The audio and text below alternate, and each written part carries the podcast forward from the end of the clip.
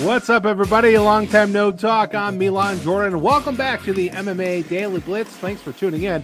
The MMA Daily Blitz is part of the DSP Media Podcast Network. Hey, be sure to like, share, and subscribe to this podcast wherever you get your podcast. And also check out our YouTube page, and you can follow me on Twitter at Milan Jordan. The MMA Daily Blitz is presented by BetUS.com. Bet with the three-decade leader, BetUS. Join now for a 125% bonus using promo code DSP125 or a 200% bonus with crypto using promo code DSP200, and bet sports, casino, horses, pop culture, and more at BetUS.com. You bet, you win, you get paid. BetUS.com. All right, I haven't talked to you in a couple of weeks because, well, there really hasn't been much going on the last couple of weeks. We got UFC 280 coming up this weekend, but before we get to that, the only fight that really happened the last couple of weeks was UFC Fight Night 212 at the UFC Apex in Las Vegas. It was in front of family, friends, and fans, and not just Mark Zuckerberg. Wow, what a concept, huh? All right, so in the main event last weekend, it was Alexa Grasso continuing to move up in the flyweight title contention with a dominant decision victory over Viviane Araújo. Grasso controlled things throughout as she improves to 15-3, her fourth consecutive victory since moving up to the 125-pound division. Grasso looked quicker and crisper than her opponent with a nice mix of punching combinations and kicks to the body and head, really frustrating her opponent who really just couldn't get anything going. Alexa Grasso improves to 15-3 overall, 7-3 in the UFC, while Viviane Araújo drops to 11-4 overall, 5-3 in the Ultimate Fighting Championship. Co-main event, it was Cub Swanson making his bantamweight debut, but he was overmatched and outclassed by Jonathan Martinez. Martinez dominated from the get-go en route to finishing off Swanson with heavy leg kicks in the second round, earning the TKO victory. Jonathan Martinez has now won 4 fights in a row, improving to 8-3 in the UFC, while the 38-year-old Cub Swanson falls to 28-13, losing by KO or TKO for just the 3rd time in his 41-fight MMA career. Next up was a middleweight matchup of former Contender Series competitors. After getting dominated in the first round, Dusko Todorovic came back with an onslaught of strikes in round 2 and finishing off Jordan Wright at 3-12 of the second round. The 28-year-old Serbian fighter improves to 13-3 as a pro, with 12 of his 13 wins coming via stoppage. 40-year-old Rafael Assunção snapped a 4-fight skid with a unanimous decision win over Victor Henry, controlling the pace throughout with solid counter-striking, mixed in with some good takedowns. Assunção revealed after the fight that if he would have lost, which would have been his 5th straight defeat, he would have considered moving up weight class or even retire from MMA altogether.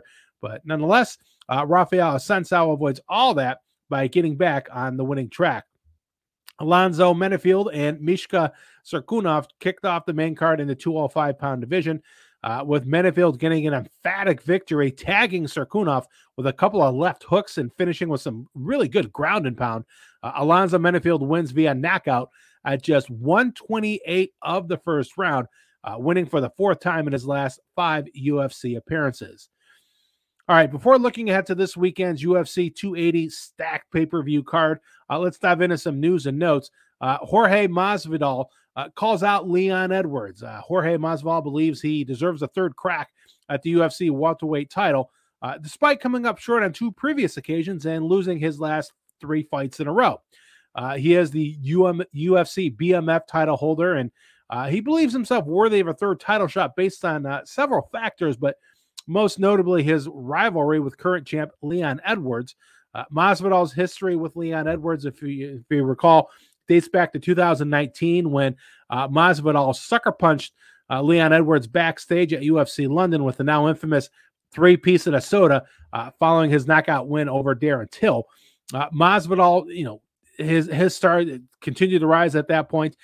He ended up snubbing Leon Edwards for years following this encounter, but developed an overnight interest in a matchup. All of a sudden, once Leon Edwards knocked out Kamaru Usman at UFC 278 to win the welterweight title, Masvidal said in an interview that he is deserving of a title fight with Leon Edwards from a money aspect, And a fan aspect, even though he hasn't won since claiming the BMF belt over Nate Diaz back in 2019.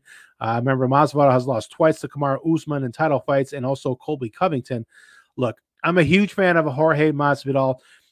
Very popular. I respect his game. I respect, how far he's had to come to have a very successful MMA career. But look, Leon Edwards is not going to fight Jorge Masvidal anytime soon. Masvidal ducked Leon Edwards when he was going after bigger money fights and looking to move up into title contention. And why not? Well, now that Edwards is a champ and Masvidal has lost 3 fights in a row, Masvidal is not even in the top 10. So he's got a while before he gets another fight with Leon Edwards. If it's for the title, it's going to be a long time, if at all. If Edwards, his immediate future, his next fight will be a rematch against Kamaru Usman, probably in England at the first quarter of 2023. But hopefully Jorge Masvidal, look, he's a great personality, really good fighter. We'll see what's up next for him. I definitely won't be Leon Edwards, and I don't think it will be anytime soon. Now, word came out earlier this week that UFC fighters and their teams will no longer be allowed to gamble on their fights and be in accordance with promotion policy. On Monday, UFC Chief Business Officer Hunter Campbell notified the promotion's roster and athlete managers of a change to the UFC Athlete Code of Conduct that now covers athlete wagering.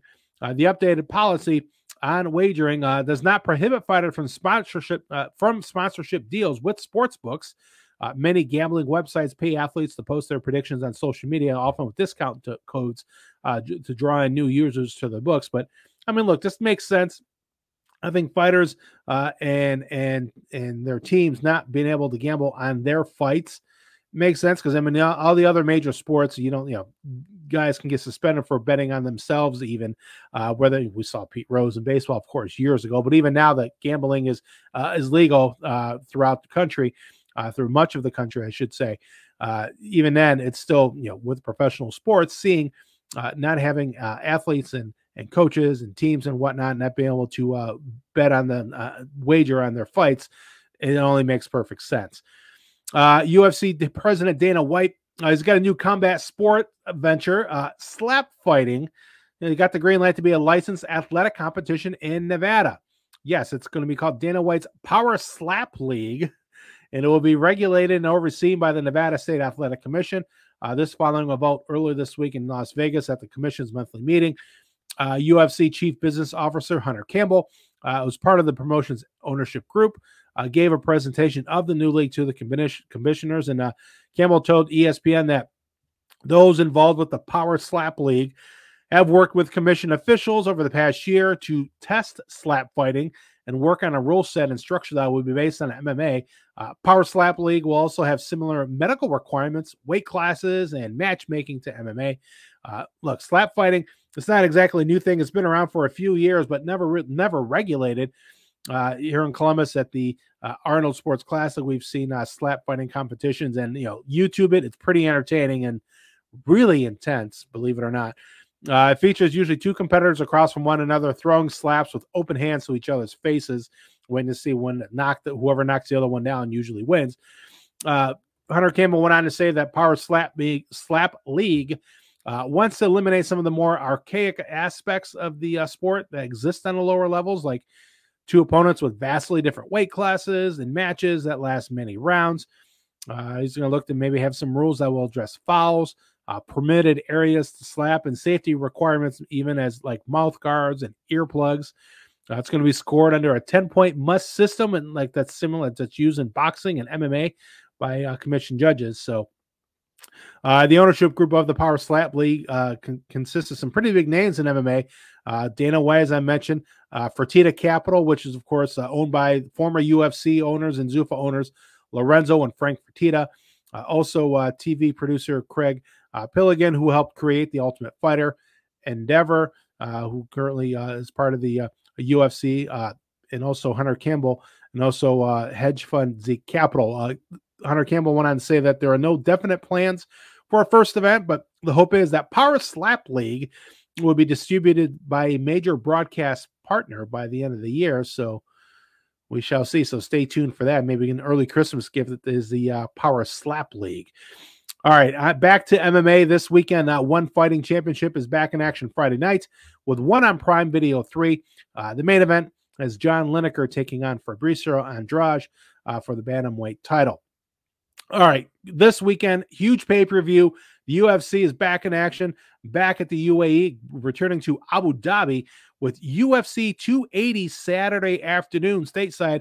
And this is probably like one of the most stacked cards that UFC has put out in a long time. We've had some, some pay-per-views that might have had a good fight here or there, but usually like maybe a couple of the other fights on the main card, maybe were just fillers, so to speak. But this card has 5 bangers on the main card, starting with the main event for the lightweight championship. It's Charles Oliveira taking on Islam Makhachev. Charles Oliveira has won 11 straight fights. Remember, Oliveira was the lightweight champion. He was stripped of the title when he failed to make weight for his last fight against Justin Gaethje. But during his 11-fight win streak, Oliveira has beaten the likes of Clay Guida, Jim Miller, Kevin Lee, Tony Ferguson, Michael Chandler, Dustin Poirier, Justin Gaethje, with 10 of those 11 wins coming via finish, 7 submissions, and 3 by knockout or TKO. Meanwhile, Makhachev, he's on a big winning streak of his own. He hasn't lost in 7 years. It's a string of 10 straight wins, 6 via finish. He is a protege of Khabib Nurmagomedov. So obviously he's got crazy wrestling skills. Don't know if he's ever wrestled a bear or not, but Oliveira is a BJJ practitioner. He's become a more well-rounded fighter. So will Oliveira continue to build on his legacy and to perhaps becoming the greatest 155-pounder of all time? Or will Islam Makhachev follow in his mentor's Khabib's footsteps and fulfill his championship destiny? Yeah. Oh, by the way, featherweight champion and arguably the top pound-for-pound fighter, Alexander Volkanovski, is the backup in his fight just a few weeks after having surgery. Very intriguing storylines, not just for this fight, for the rest of the main card as well, but a great main event, Charles Oliveira against Islam Makhachev, again, for the lightweight title, so it should be very entertaining. And the co-main event is a title fight as well for the bantamweight championship. Aljamain Sterling puts his belt on the line against T.J. Dillashaw. These guys don't like each other. There's been a lot of jawing back and forth, but these guys are both a couple of excellent grapplers. Aljamain Sterling has won 7 straight, including back-to-back wins over Petr Yan. Aljamain Sterling, he hasn't lost in nearly 5 years. Now, some critics say he may not be a deserving champion when he beat Petr Yan for the title due to an illegal knee by Yan, even though it appeared that Yan was winning the fight to that point. But to Sterling's credit, he came back and won the rematch over Petr Yan. Now, a win over T.J. Dillashaw on Saturday, I think, would quiet the naysayers a bit. After all, he would have beaten Petr Yan and T.J. Dillashaw fair and square in consecutive fights. But, speaking of Dillashaw, of course, he's looking to regain the title in just his 2nd fight back since serving a 2-year suspension for PEDs. Dillashaw, he hasn't lost at 135 since a split decision loss to Dominic Cruz in January of 2016. And this fight might come down to who has the better cardio, which both do have pretty good cardio. Who can overcome adversity better over the course of the fight? Look, we know both guys have excellent ground games, but I think Dillashaw, to me, has an edge in the striking department. So, but again, this should be a very intriguing matchup, a very fun fight to watch as well. All right, 3rd fight on the main card, which, would be a main event card and maybe on some other fight nights or anything, but it is the aforementioned former bantamweight champ Petr Yan taking on Sugar Sean O'Malley. Look, it's possible that the winner of this fight could get a title shot against the winner of Sterling Dillashaw. Again, Yan, he is the former bantamweight champ. I would think that the UFC would put off a 3rd fight with Aljamain Sterling as long as possible, seeing how Yan is 0-2 against Aljo. Even though Yan lost the 1st fight due to an illegal knee, despite appearing to be winning to the fight at that point, like I mentioned, but a Petr Yan T.J. Dillashaw fight, that would be very intriguing. But, of course, Petr Yan has to get past Sugar Sean O'Malley. Sean O'Malley is a fan favorite. He could vault into the title picture with the win, definitely get into the top 5 at least. He had a no contest against Pedro Munoz last time out due to an eye poke. So I think that Sugar Sean is really itching to put on a show for the fans. He's, one of the more popular fighters in the UFC. Really, engaging with his fans via social media, on Twitch, and everything, stuff like that.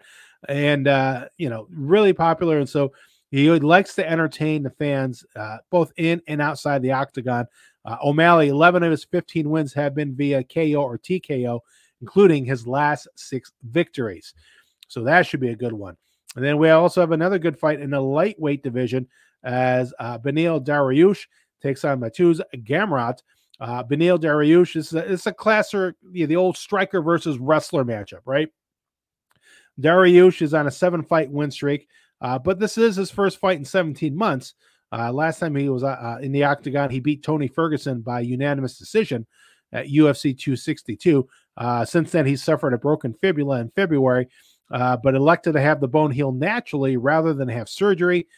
He's good to go. Again, he hasn't lost in 4 years, nearly 4 years. While Dariush is more noted as a striker, he does have more victories via submission and decision than he does by knockout. Meanwhile, Matuz Gamrot, he lost his UFC debut 2 years ago for his only professional loss.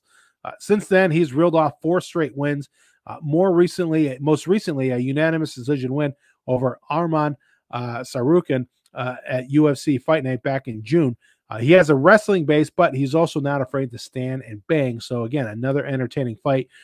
If you notice, all these fighters on these cards, a lot of them have long winning streaks, haven't lost for years, multiple fight win streaks. So definitely a high quality main card for UFC 280. And kicking things off on the main card will be a women's flyweight fight between Caitlin Chukagian and Manon Fierro. Chukagian comes in on a 4-fight win streak, while Fierro has reeled off 9 straight wins since losing her pro debut. She is a perfect 4-0 in the UFC. And again, this should be a really good fight to kick off the main card for UFC 280. Again, the pay-per-view, the main card starts at 2 o'clock Eastern time, so we can mix in a little, watch some UFC while watching your mixing in with your college football on Saturday. So depending on who your team is and when they're playing, it might be all right. For my Buckeyes, they're playing Iowa. Main card starts at 2 o'clock. This should be about halftime, what hopefully should be a blowout by halftime, but we'll see.